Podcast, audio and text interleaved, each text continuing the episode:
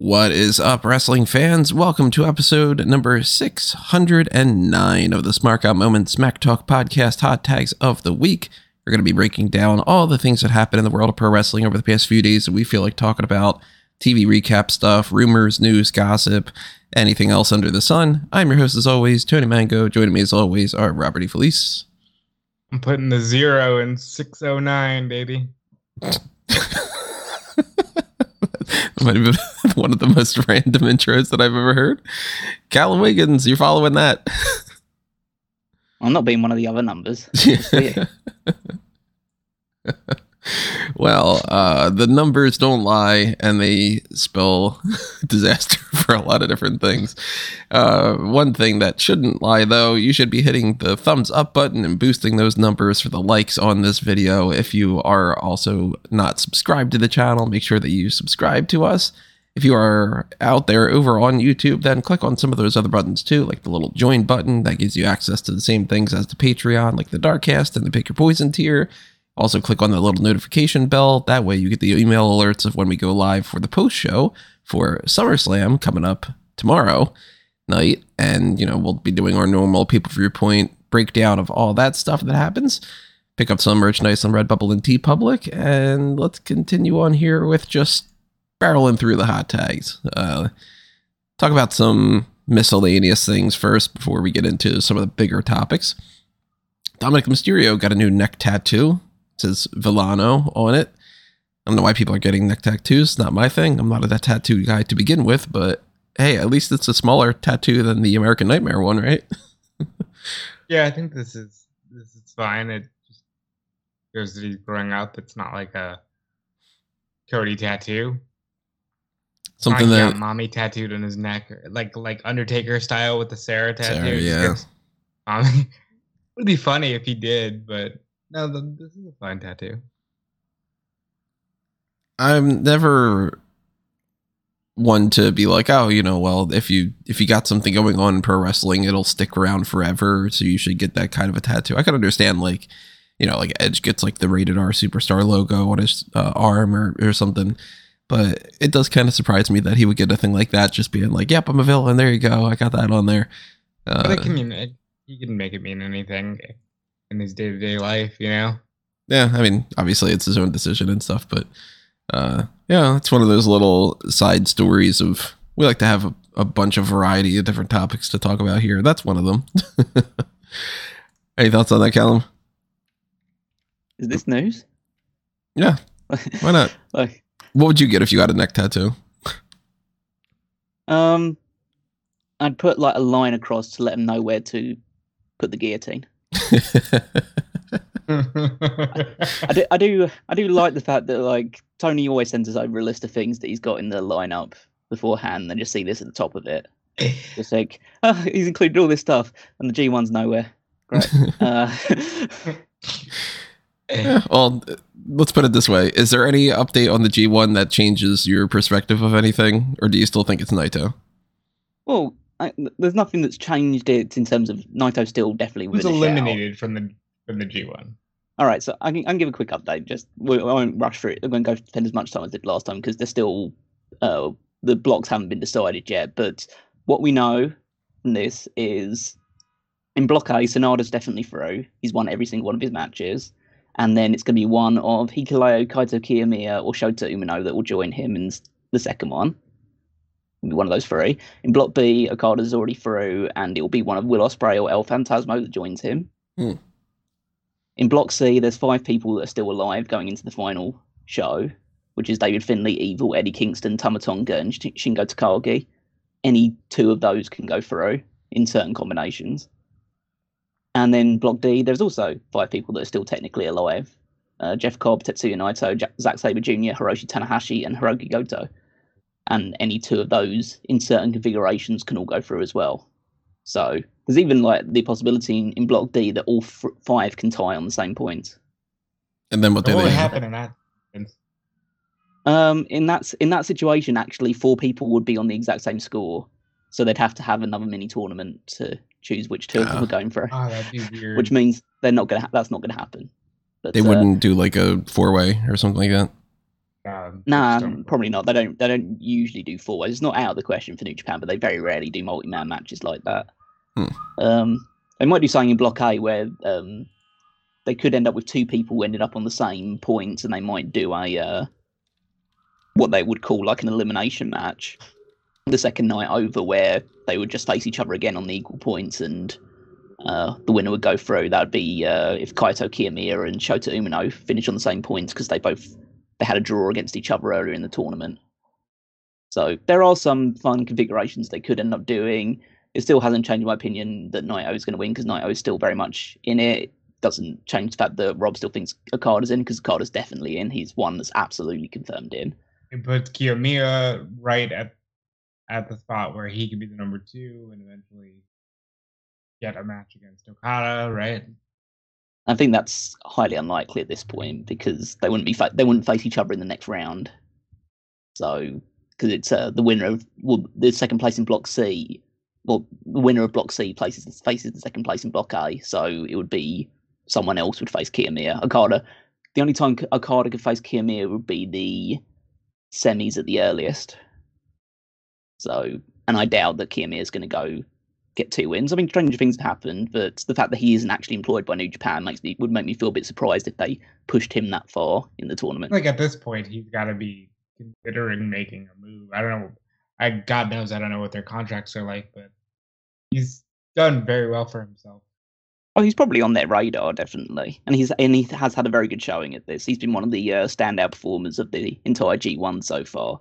But uh, as well, as of this point in time, he is still contracted to another company. So we'll see what they decide to do. They've kind of put him in a position where he will he at least has a chance of going through. So maybe they feel like it's been respectable enough, and they said, uh, we're actually going to push one of our actual guys instead. But you never know. But yeah, that's a, just a G1 update. We'll know absolutely for certain. I think by the, by the next time we um, record the hot tags, we'll know who's going to be in the semi-finals, let alone the quarterfinals. So, so yeah, it's coming to a close soon. But uh, it's been Within the next two weeks, we'll have a winner, and we'll know who's going to the main event of. Wrestle Okay. Kingdom. and, This uh, is uh, yeah, I'm potentially a stupid question. Why is it called the G1? We're here with that. It stands for grade one. Okay. It's the idea that it's, it's just the idea that like these are the best of the best. So it's a All grade, grade one climax. Yeah. That makes sense. Because I was always just like, wait, you know what? I never really thought about it. now that I was like looking at that on the list, I'm just like, you know, I really don't know what G1 stands for. I can't remember when I don't can't, I can't remember the first time that it was uh it was named that because it didn't used to always be called the Grade One Climax. I can't remember what it was previously called. I think it was uh yeah, the the previous name they had for it was called the uh where is it the uh World Cup tournament, then previously Well, before. pre- Wouldn't it be reasonable to assume it would be uh, 1990? Uh, yeah, that was well, yeah, yeah. 1990 was when it first got the name, the G1 Climax, or 91 actually, technically, because they took a break in 1990 for some reason. But Oh. uh, yeah, before that, it was called things like the IWGP League and the MSG League and the World League, because I guess it was just due to the fact that it was it had people like you know Hogan was in one of those original ones and Andre the Giant, so maybe it was just to push the idea that it wasn't just Japanese wrestlers. Perhaps most importantly, from 83 to 88, it was called the International Wrestling Grand Prix, which is why all of the titles are the IWGP titles. So yeah, that's a little brief history of that then as well. And uh, yeah, we'll we'll know pretty much for certain who's at least going to be battling for the right to challenge Sanada, or if Sanada even wins it. Who knows? Sanada hasn't lost a match yet, so maybe he maybe they are just going to have him win everything in a desperate attempt to make him seem like he's a worthy world champion. And then he's going to be uh, pulling a big swerve. And instead of picking who he said he was going to pick before, he's just going to pick like, uh, I don't know, like um, Brandon A Cutler. child. yeah. well, that's uh, the G1 side of things. Let's talk about a movie.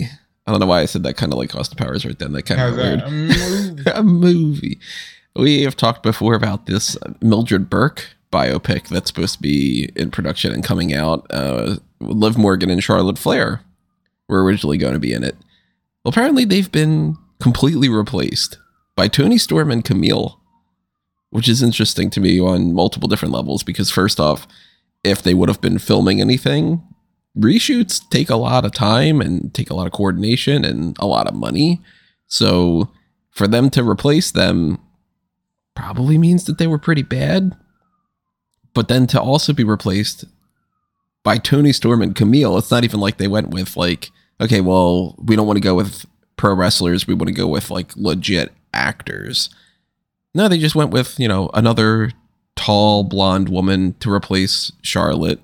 And then they went with another blonde to replace Liv Morgan.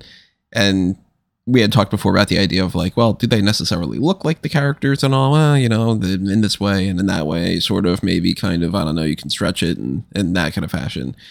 Um, I don't know, Toni Storm and Liv Morgan playing that part, Kamille and Flair playing uh, Mildred Burke.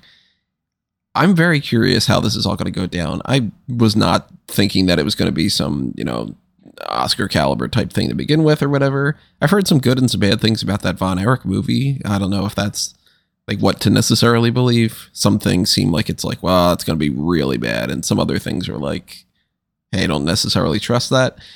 But it's pretty interesting. Storm replaces Morgan, Kamille replaces Flair.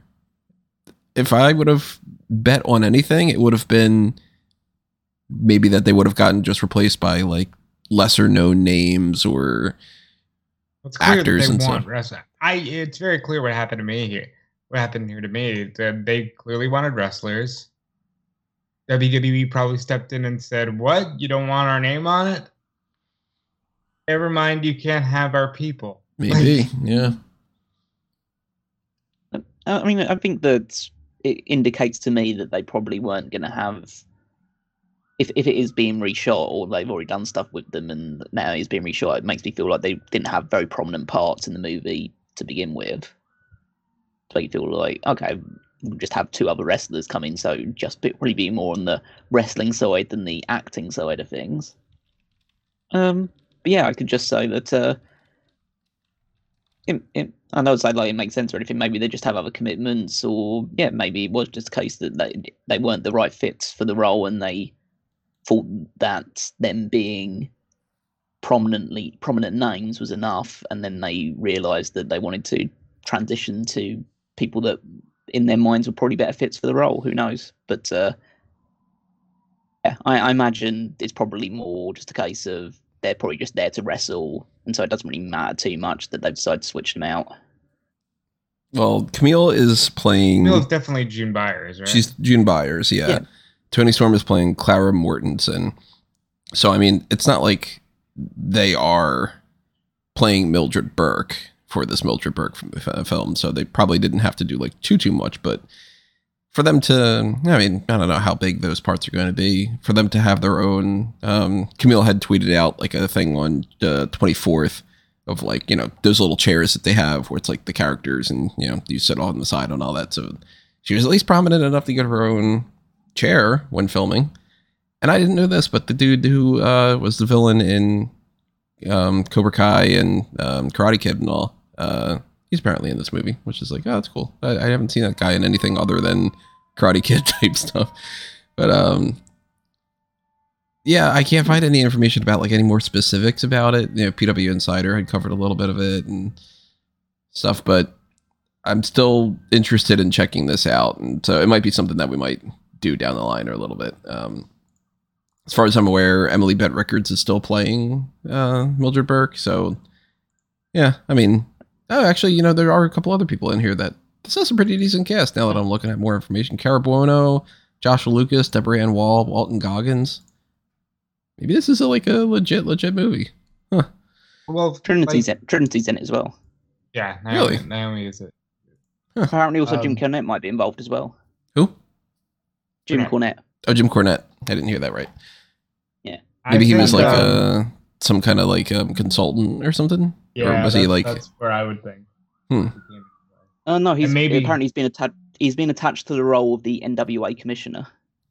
Oh, that's So- fine. Now that works for him. It's gonna be like, got it. Who else are you gonna get in this day and age that would do the role any justice? hmm. I didn't. I didn't realize that uh, Jim Ross owned the rights to the movie. What? Really? Yeah, Jim Ross was the one that purchased the rights to the movie on Burke, and so uh, he's the exec he's the executive producer of the movie. Believe that. Well, all the more Gotta- reason for us gotta check that out. Diversify it. Y- Your money can't all be in barbecue sauce. You gotta have your finger in different pies. That would be great if like he shoehorns in a little uh a little like advertisement in there, like there's like a cookout scene or something, and somebody's like, "Oh man, I really could use some barbecue sauce." You know? Product placement.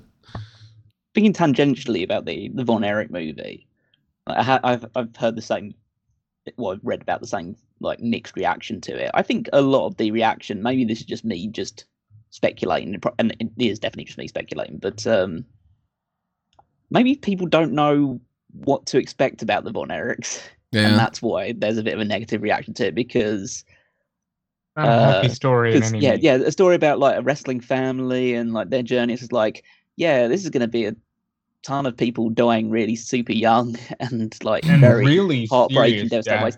and yeah, and really like no, there's no happy ending to the Von Erich story. Zero. Like the the, Zero the, happy happy, ending. the happy the happy ending to the Von Erich story is one of them is still alive. That's that's your happy ending to it. And uh yeah, and obviously they have there's uh there there's like Von Erich's wrestling today. Like um on there on there are a couple of them like MLW or something. They were in MLW for a while, but they are the uh they're Ross and Marshall Von Erich. They were the sons of the living Von Erich brother, Kevin.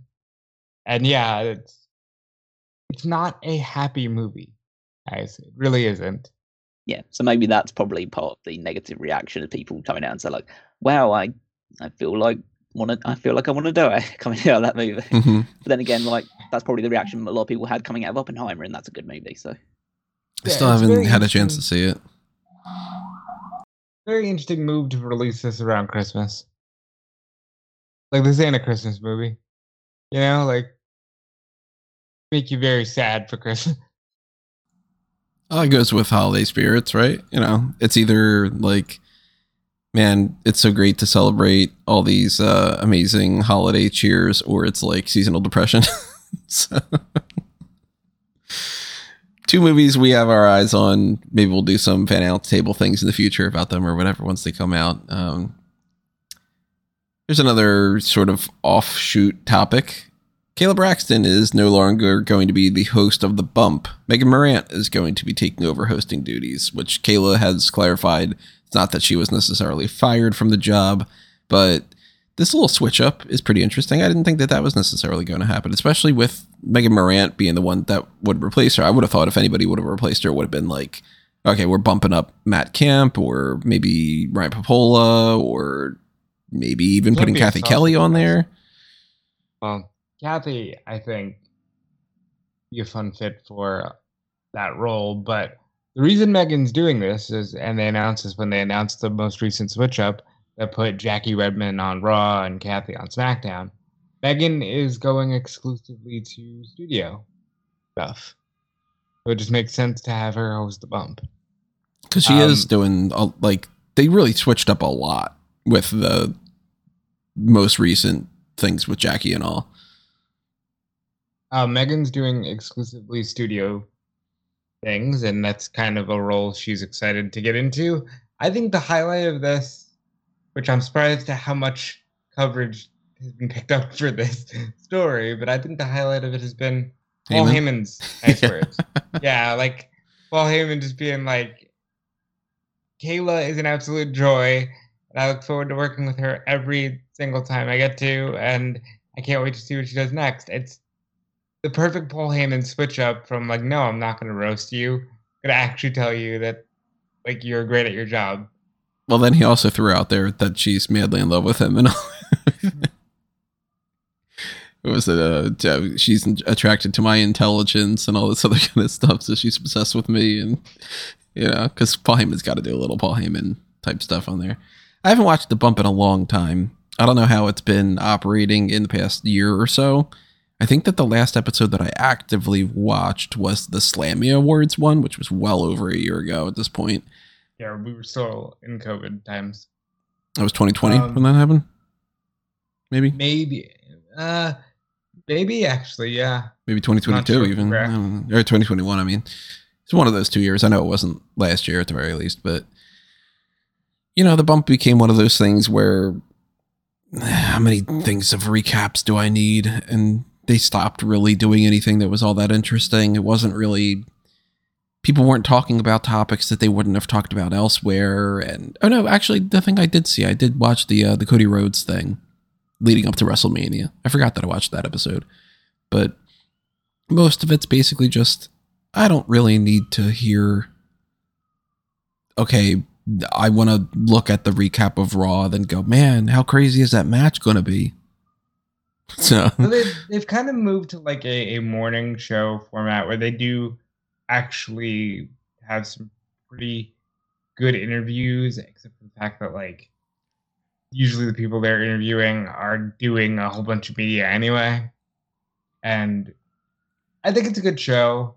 I think in a pre Peacock era, it would have been a fun every a weekday morning show for the network.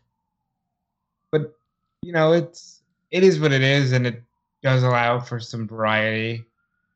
And kudos to Kayla for being on. I think for like three, four years already, which is nuts to me. oh, she was there from the start, wasn't she? Yeah, she was. I think she's hired specifically for that.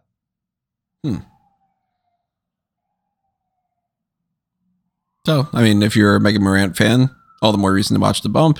If you uh, do check it out, let us know what you think about it, one way or another. Um, hmm. I guess let's get into one of these big ones. so, we talked about the idea that Vince McMahon had undergone a spinal surgery and all. Well, here's a little element to that that makes it a little like, huh, I wonder what's happening. McMahon was issued a federal grand jury subpoena and a search warrant over all these allegations of the, the sexual harassment and the hush money payments and everything like that just a few days before the spinal surgery.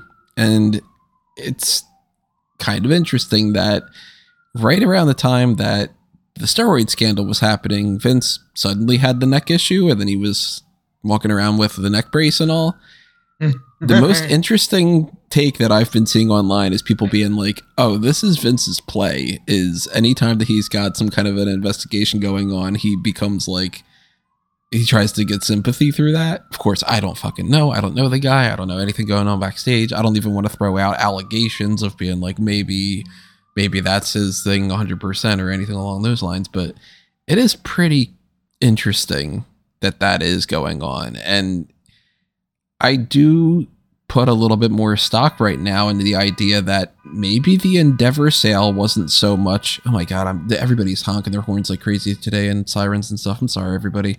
There's apparently some kind of like big protest or something happening. Um, I do put a little bit more stock in the idea that maybe the Endeavor sale wasn't necessarily rushed to be like, well, we really just want to sell the company because Vince is getting too old, or we really want to sell the company because we think that now is the time that we can make the most money out of it, but that it was just a means to protect the company from Vince's fallout. And that's it. I can see that being the case.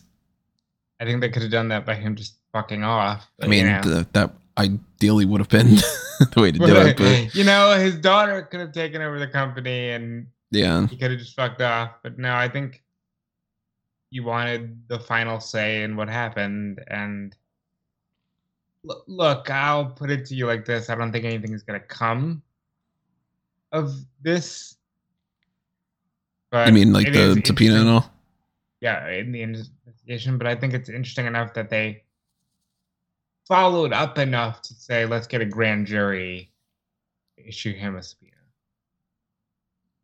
Yeah, like this clearly isn't just whether or done not he got uh, surgery for sympathy purposes. But I don't know if anything will come of it. It's just been interesting to hear over the last few days that, you know, this wasn't done yet, and he's very much still on the hook. And they're very, by the way, they are very much still saying, yeah, he's recovering, but he's still all in. So take that for what you will. So he's going to be at Wembley, huh? Yes. it's a complicated matter, that's for sure. And I'm sure it's complicated for everybody that's involved outside of, you know, the people like us that have no interactions with them whatsoever. You know, Vince has faced situations like this before, and he always manages to walk away with it pretty much uh, unscathed. Although in this case, he'll be probably rolling away from it. Yeah. Uh, but I, uh, yeah, it's it's hard to get my hopes up that he's actually going to face any kind of repercussions for the things that he's done throughout his life. Uh, but uh, so yeah, I don't really think that this is going to hold much weight to it. And uh, yeah, the- eventually this deal with Endeavour will be 100% done, and we'll see what ramifications that has. It's like maybe we we haven't seen the full repercussions or effects of that would take because it isn't fully complete. So maybe maybe all the stuff that's happened so far is just the the make weight for what what we'll eventually see, which is Look. maybe some more crossover between WWE and UFC or something of that ilk. Look, I'm not gonna. We're not gonna get too deep into it, but I just have to throw it out there. The parallels between Vince McMahon and Donald Trump never Mhm. cease to amaze me. It's, it's wild how similar those two individuals are. Well, Vince, Vince, if Vince ran for president, he'd get a decent number of votes. Right. Which says a lot. Well, that everybody. yeah.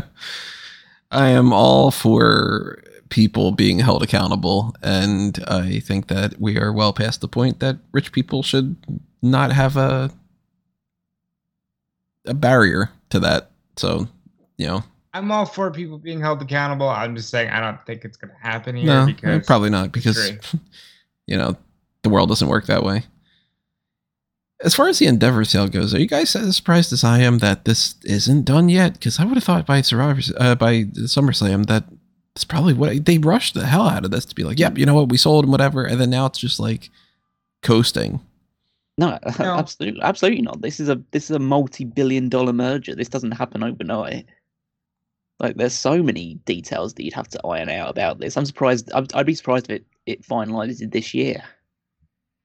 I wouldn't be surprised if someone came in to try to stop it, like how you know there are people trying to stop Microsoft from buying Activision Blizzard. You know, this is a big undertaking, and if it gets done this year, it'll be surprising enough. And honestly, look at how they announced it.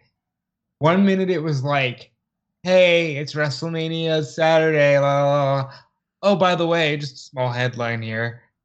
They're selling the company as soon as Monday. So, you know, maybe it'll be that quick. Like, maybe we'll be watching SummerSlam and get a random headline of, hey, the deal will be done as soon as Monday. Here's a bunch of new logos. Yeah, I don't know. It's weird. I do think that maybe the logos are being held off a little bit until they get renewed contracts for the TV stuff, and then they kind of you know do the whole refresh thing that they've done multiple different times before in the past. But maybe they are waiting for some of that stuff with the Endeavor things. Maybe that's one of the reasons why the championships are changing around the way that they are. Maybe that's just going to change all around too. But we do know that part of that whole Endeavor sale was the hiring freeze, and that's a good transition to talk about how the Elite.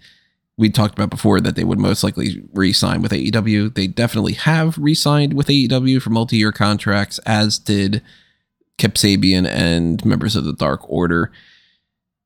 Again, we've talked about this already before, so it's not really too much for us to break down. But now we got confirmation of it, and they're going to be there for least a couple years. You would assume three to five or something along those lines.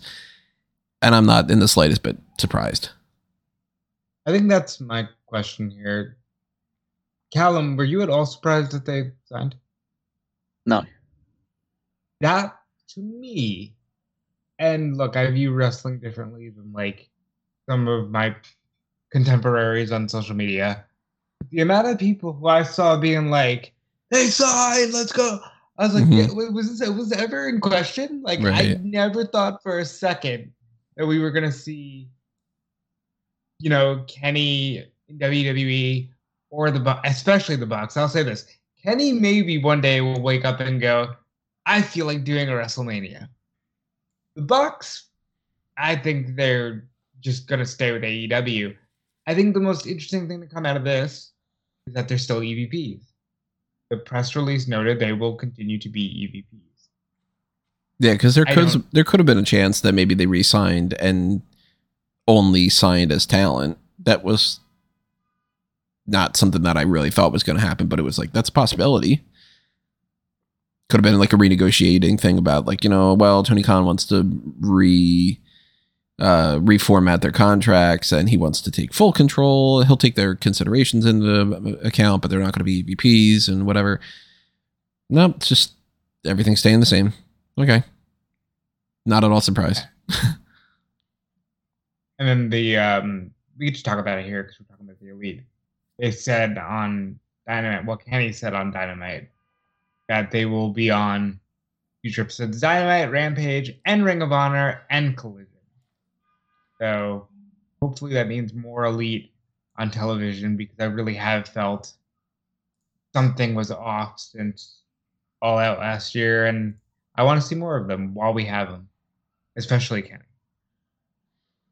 Well, if we're talking about the idea of AEW and the different division and you know some of the issues that are going on behind the scenes and stuff, let's talk about LuFisto. So, I haven't done a deep dive of what this whole situation is, but if you go on LuFisto's Twitter from last night at 8:13, this is what was tweeted out.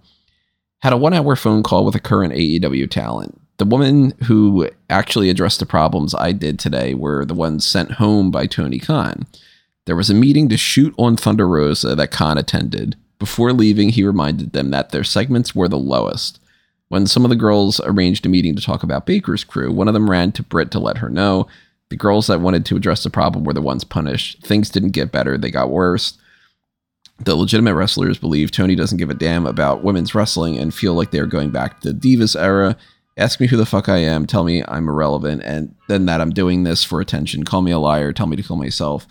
You, uh, that's more of like the other things about like, you know, that uh, people like crapping on her or whatever like that. But if there is truth to this, which I tend to believe some of that stuff because, you know, most of the time that people say don't believe everything that you read online, it's because it makes them look bad and they don't want people to believe what they are putting out there online. And then it ends up being like, yeah, there's some truth to this thing, these things.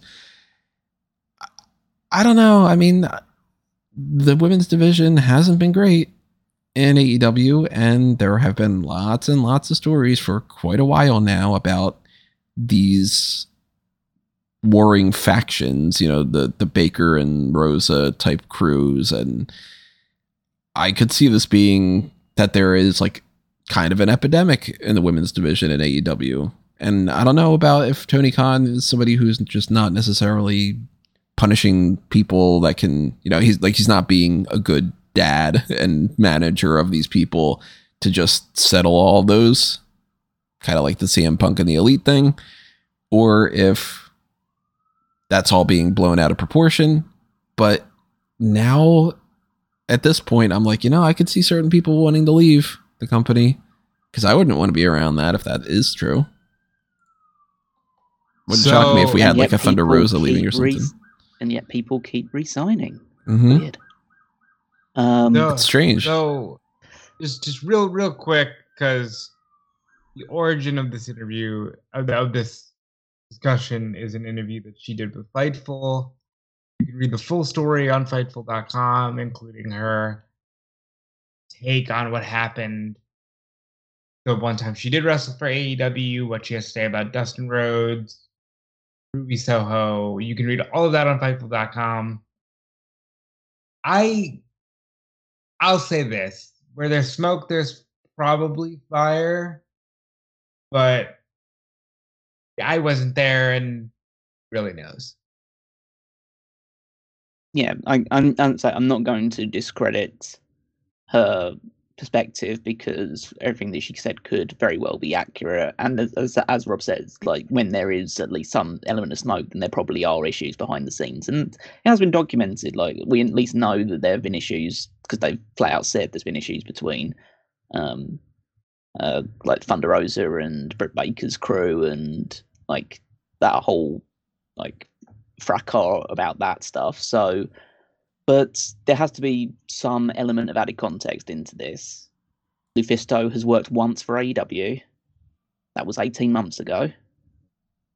Um, she said that in her most recent tweet that she had a conversation with an AEW performer recently and that they were unhappy with this situation, and that could be one person being unhappy hmm out of everyone else. And that Um, person could be making shit up for all we know. Exactly. So yeah, we can't. I say I'm not saying that they would 100 percent be lying, that like LuFisto's got nothing to lose, coming out and saying this, which some people could interpret as like, okay, then why would she lie about this stuff? But it also could be interpreted of, well, she's got nothing to lose, so she could lie about it, and it's not going to affect her. So again, I don't know her, so I can't go one way or the other. I'm just trying to find a balance because there's obviously there's many people that will always go to the extreme one way or the other for the wrong reasons, whether it's because they like AEW so much they can't pretend that they are a blameless company. Well, that they they that they assume that they're a blameless company and everything they do is great, which is clearly demonstrably false. But then there's also people that will just take the side of one person because it's one versus a big corporation, and the one person is always, you know, Mhm. should always be right. And yeah, it's always a middle ground situation. Like some of the stuff that she said, it it, it, made me lose sympathy for her in regards, to, like in the interview that she gave to Fightful, just like bringing up the fact that Skye Blue was like, I don't know, a mute. like I said, Wait, what was I- that? I can't remember her Because I exact- didn't check out I the can't remember her interview. exact. I can't remember her exact wording, so I don't know if Rob wants to bring up or will take me to task about it. But didn't she say something about the fact that like they were they were going through the match they were having? I think she was part of like a six woman tag that took place on Dark. That was just like you know just a few minute thing, and that they were discussing it prior to the match. And she said that like Skye Blue just stood there silently. I think she even described her as like I don't know, it was something like she was either too stupid to say anything or was just under the thumb or something along those lines.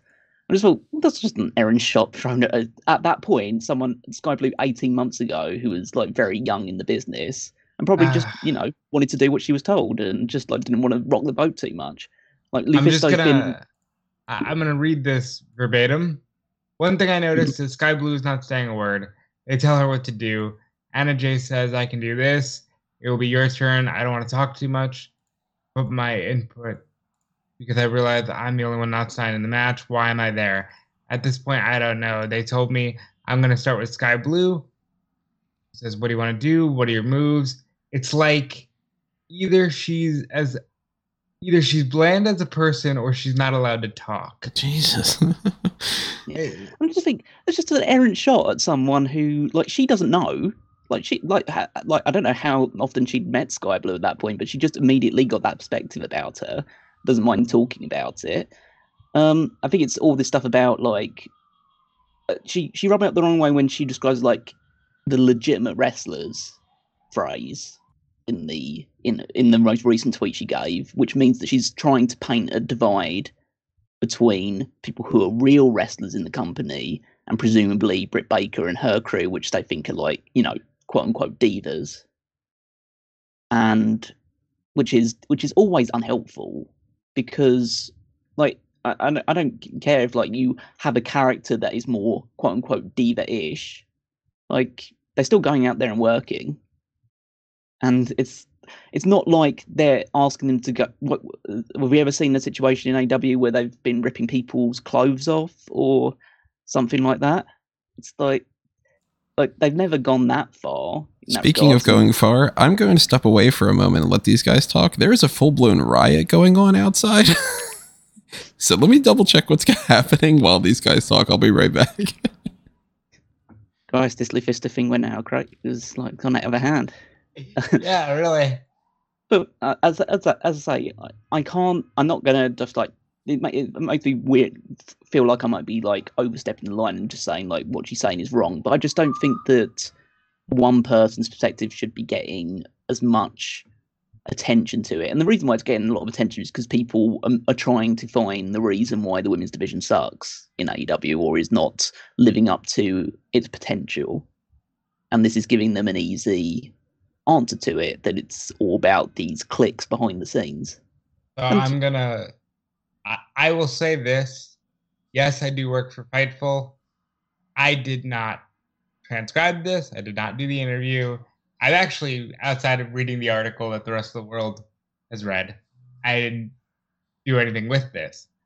From my perspective, the timing is interesting.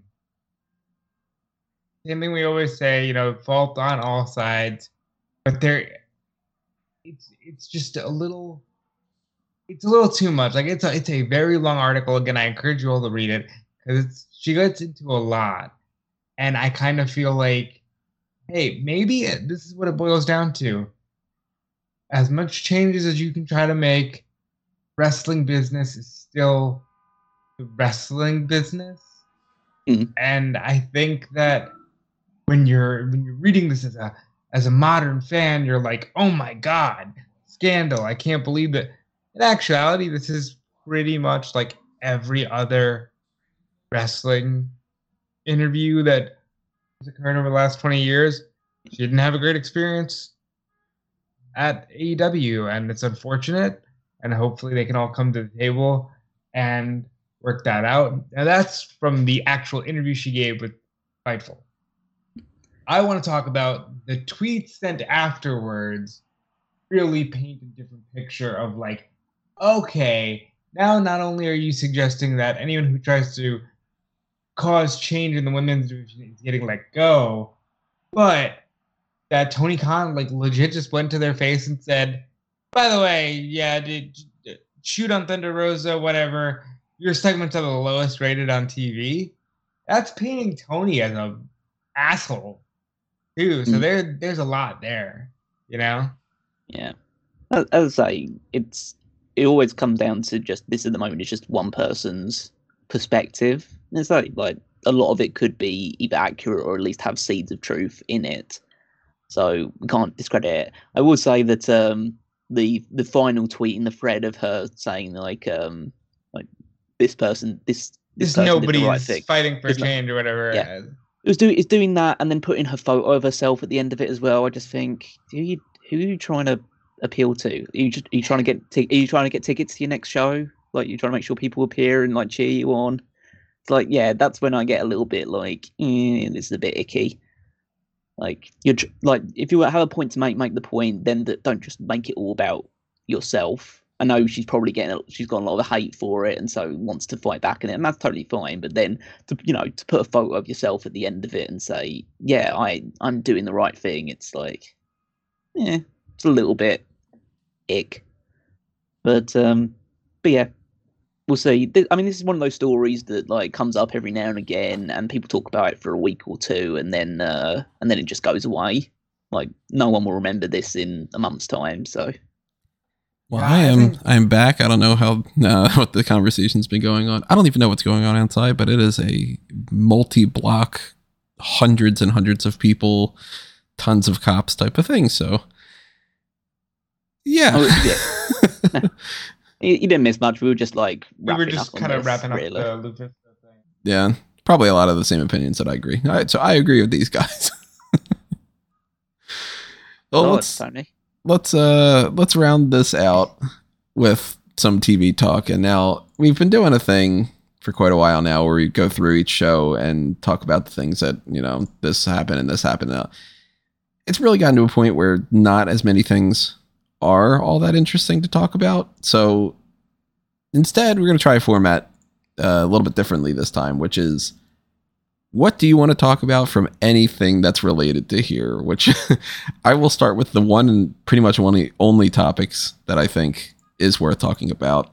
If you're following up with the women's division discussion with uh, the whole LuFisto thing, AEW did end the show this week with a women's world championship match. And not only is that something that maybe speaks against the idea of like Tony Khan, quote unquote, like hating the women's division or whatever, but it's also interesting that Hikaru Shida won the title. I saw that coming. So once they announced the match as the main event, I said, okay, either they've got a huge surprise, and Sean says Jamie Hayter's not ready to go yet. I said, so they either got Mercedes Jade's coming back, or Shida's just winning the title. Because I'm like, why else would they wouldn't go off the air their 200th celebration with, and the Outcast win. See you later, everybody. So it was nice to see Shida win. They really played up the idea that she didn't get to defend her title in front of people. And I think that is great that she's going to get that chance now. She'll be a great champion going into Wembley and moving forward because she's a tremendous wrestler. And I'm excited to see her as champion. Yeah, I thought the match very good. I can't say the build to it was spectacular because it wasn't, and pretty much every match that Shida won in the build up to it was on Rampage, like the most recent victory that she had over Nyla Rose. So they could definitely could have done a better job of preparing for it. Also, apparently, like um, I was listening to someone's uh, review of Dynamite after it happened, and I didn't I didn't notice it at the time, but apparently for to them it was glaringly obvious the title change was happening because um, the Outcast came out with a sad look on their face. so apparently they uh, telegraphed that they were, that Toni was losing the title, but um, but yeah, the match itself was pretty good, and then the ending was very very good because essentially the Outcast all trying to get involved, and Shida beating the hell out of all of them with a kendo stick. They did a really good near fall with the Storm Zero and uh, her kicking out of that, and then like getting the uh, like flash pin you know, it's a, it's a it's a good moment, and it feels like again, there's a lot of things you can always point to and say, is this going to be the kind of reset that the women's division in AEW needs? And but maybe it, maybe it is again, but you can't really get your hopes up too high in that regard because you know we've had that kind of fault before and it hasn't fully delivered. But Shida is one of the AEW originals, and she's been there for a long time, and she's put a lot of work into the company. So I think she's more than worthy of being a two-time champion and getting the opportunity to defend that title in Wembley Stadium. So, so yeah, I'm super, I'm super pumped about that. And uh, yeah, I don't know who she'll face. Nobody stands cool. out to me as like, okay, well, clearly Shida is going to go up against this person, and that's going to be the AEW All In match or anything. My yeah, my mindset at the moment goes towards Saraya. Hmm. Just because it's it's in London, so you have the Brit face her instead. But you know, it could be a rematch with Toni because like she just lost in a a flash pin, and so they could give her a rematch to it. Ruby Soho's an obvious another option as well if they just want to stick within the Outcast realm. Could be could be, yeah, it could be like a triple threat with Toni and Britt Baker because Britt's been winning on TV recently as well.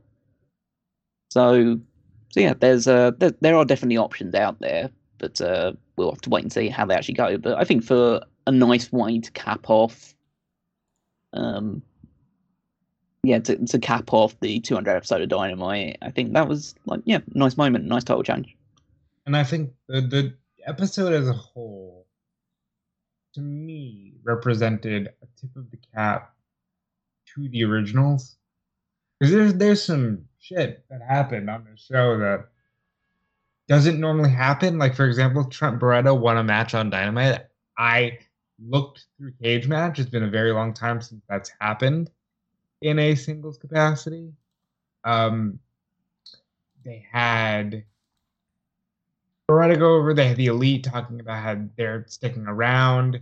It felt like, hey, we we're still AEW. You know, thank you for sticking with us, and we're also going to put over some of these people who haven't had the chance to because you know we got so many signings that we had to push everybody down so that was a thumbs up for me. Uh, I mean, I mean, yeah, we talk about like stuff that happened this week that we found interesting. Like, pretty much all of the 200 episode of Dynamite, I thought was a really good show. I mean, yeah, we're going to we don't need to go like blow for blow with all the matches, but you had like the Jericho tag match with Takeshita where Don Callis hit Dan- Daniel Garcia with a bat and Jericho pinned him, even though he clearly saw him get hit with the bat. So there's that more fractures story in the um, Jericho Appreciation Society and where that's going to lead.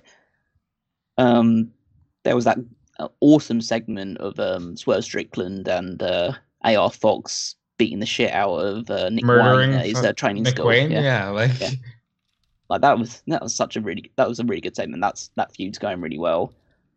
Um, you had uh, you had fucking RVD debuted. In yeah, that's the one I was going to bring up. That I was like, we can't talk about TV and not talk about Rob Van Dam. Rob Van Dam's going to fight Jungle Boy, Mhm. uh, Jack Perry next week, and potentially at All In. I know that's was a rumor from Sean.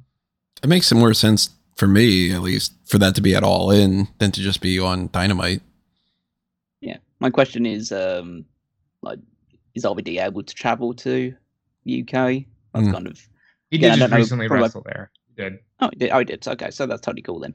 But um, yeah, I mean, I, I could see that being all in, but I also think that you might just want to do because at the moment it looks like they're doing that whole mini ECW angle bringing RVD in. I think the likelihood is that RVD comes in, has a good match with Perry and loses, and then Perry goes after Taz, and then you have Hook come back, and then you set up a more like blood feudy type match for either all in or all out. So I think I think that's probably the direction they'll go in. But you know, it's called to see RVD He did that big uh, flying kick to almost uh, hit the chair onto Perry, so it shows that he can still move. And I've seen some matches he's had recently with um had a match uh, a couple of months a few months back with um uh, Dante Martin uh, prior to his injury, and he can still he can still move pretty well for a guy who's like in his mid fifties. So I'm looking forward to what he can do with Perry. But yeah, I thought that the overall the show was like it was a it was a good celebration of Dynamite, and like they put like in perspective, they've reached 200 episodes. Like um, people, I don't say they forget, but they probably don't know that like Nitro only got to 273 episodes. So so they're about like Yeah. Wow, that's really so that's that changes my perspective. So they're, yeah, they're only about yeah. Well, I mean, people people don't recall that like Nitro started in '95 and it was dead by 2001. Like by like in uh, a year, just over a year and a half time, then yeah, they'll have surpassed Nitro and be well on the road to 300. And this is there's no sign of them going away anytime soon. This is a very sustainable thing. In fact, they're about to make, if all reports are to be believed, they're going to be making more money than they've ever had before on their next TV deal. So, so yeah, it's all it's good signs, and it's uh it's great that this company has been around. It's uh I'd say like I they make mistakes. They're not perfect by any stretch of the imagination, but I think that in many ways it has revitalized wrestling in North America because we'd we'd we'd been stuck with a monopoly for way too long. We needed this alternative to be around. By the way, we have Um, more news on what this riot is that's been going on. It's apparently some YouTuber named Kai Cenat. I don't know if I'm pronouncing that correctly. I've heard of them, but like not not in terms of like actually checking out their stuff or anything like that. But uh, Well, that's yeah. why you've been hearing a lot of sirens and stuff because this is still going on. People are getting beaten up and uh, carted away because kids are getting attacked and stuff. So, so yeah, that's- yes. I, to I was just add looking at it. So they- they're giving away a um, they're giving away like gift cards. Apparently, that's like everyone's getting crushed to try and get hold of this gift card. Yeah, full blown insane. riots. We are looking at the footage on Twitter. Terrible. I saw one. I've just been looking on Twitter about that. Somebody uh, that's been tweeting out was like, "This thing's turning into a Royal Rumble," which is just like, yeah, this is this is crazy. So, uh, obviously, apologies for all the noise um, in the background of that. Hopefully, people are Well, okay. To be, to be frank, I'm glad that it's related to a YouTube slash Twitch influencer and not like Yeah, something else which caused a full blown riot. although it's all insane, but um, WWE should sign them. they might. The way it's going. uh yeah so i mean the the rvd thing's definitely one of the biggest talking points the Shida stuff here and there. Um there wasn't anything on raw that we didn't already talk about. There wasn't anything on nxt that we really feel like we need to talk about as far as i'm concerned.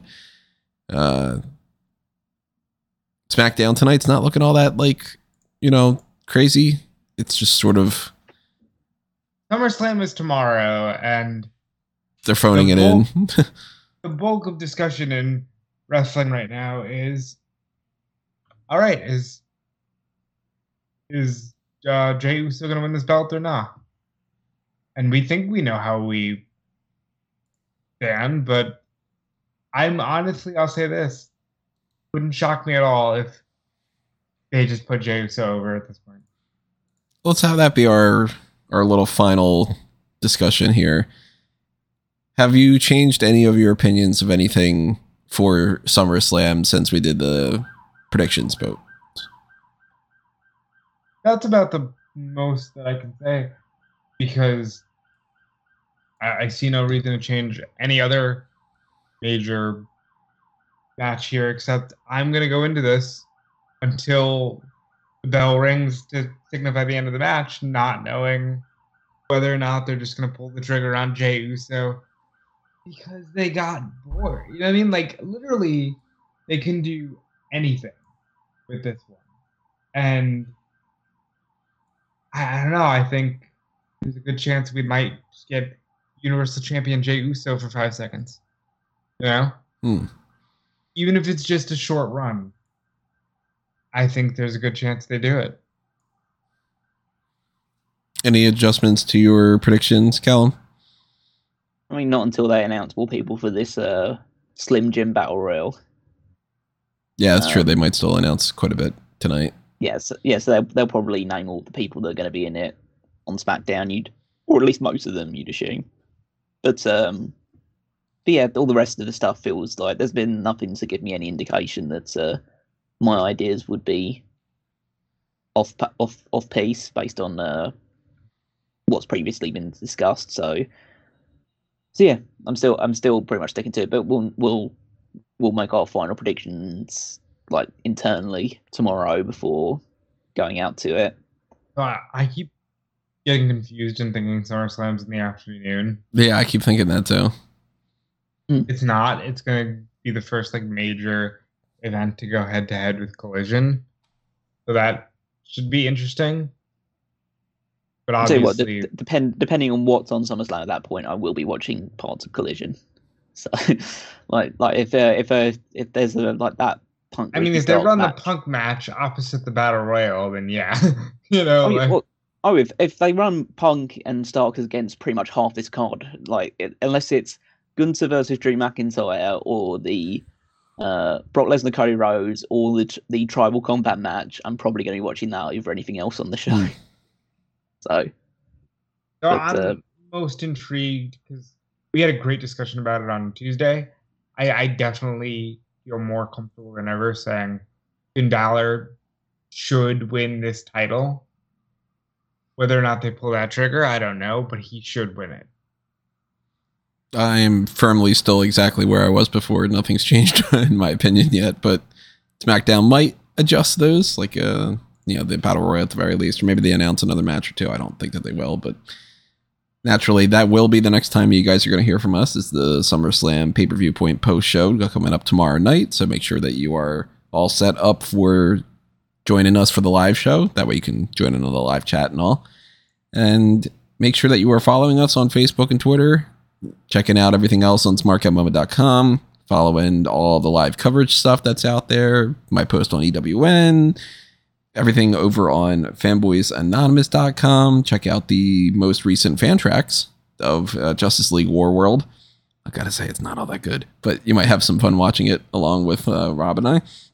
Of course, uh, check out the Blueprint Project and all the different elements that go along with that and make sure that you are going to amangotree.com and just liking and favoriting and following and doing all the good stuff for all the different accounts that you can see there, including my personal accounts at Tony Mango. Follow Rob and Callum. Yep, you can follow me everywhere at Dude Felice. You can check out Fightful.com again if you want to know more about that whole LuFisto story. It's all there at Fightful. The origins of it are in that article, as well as all the follow up. We kept it contained in one article, so all the info is there. Um, outside of that, Dude Felice everywhere. Uh, DudeFelice.com forever coming soon. And thank you for your support.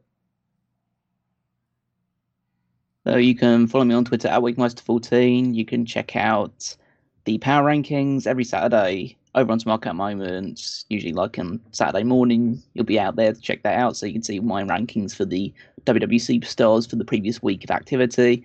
And then there are also the Fantasy League. So SummerSlam will have an impact in that and determine who wins that and therefore how much they'll be able to tinker with their teams moving forward. Uh, yeah, so make sure you're following along. We'll, when we uh, do the post show for SummerSlam, we'll be able to revisit how the events of SummerSlam are affected the standings and who'll be able to swap who and who'll be adding who to their team. So make sure you stay tuned for that and head over to www.fantasyleague.com for all the latest information there. Alrighty, everybody, that's going to do us in for episode number 609. We will see you tomorrow with the SummerSlam post show. Until then, enjoy SmackDown. Hopefully, you enjoyed this. Hit the like button if you did. And adios for now. This has been another Smark Out Moment, and we are being counted out.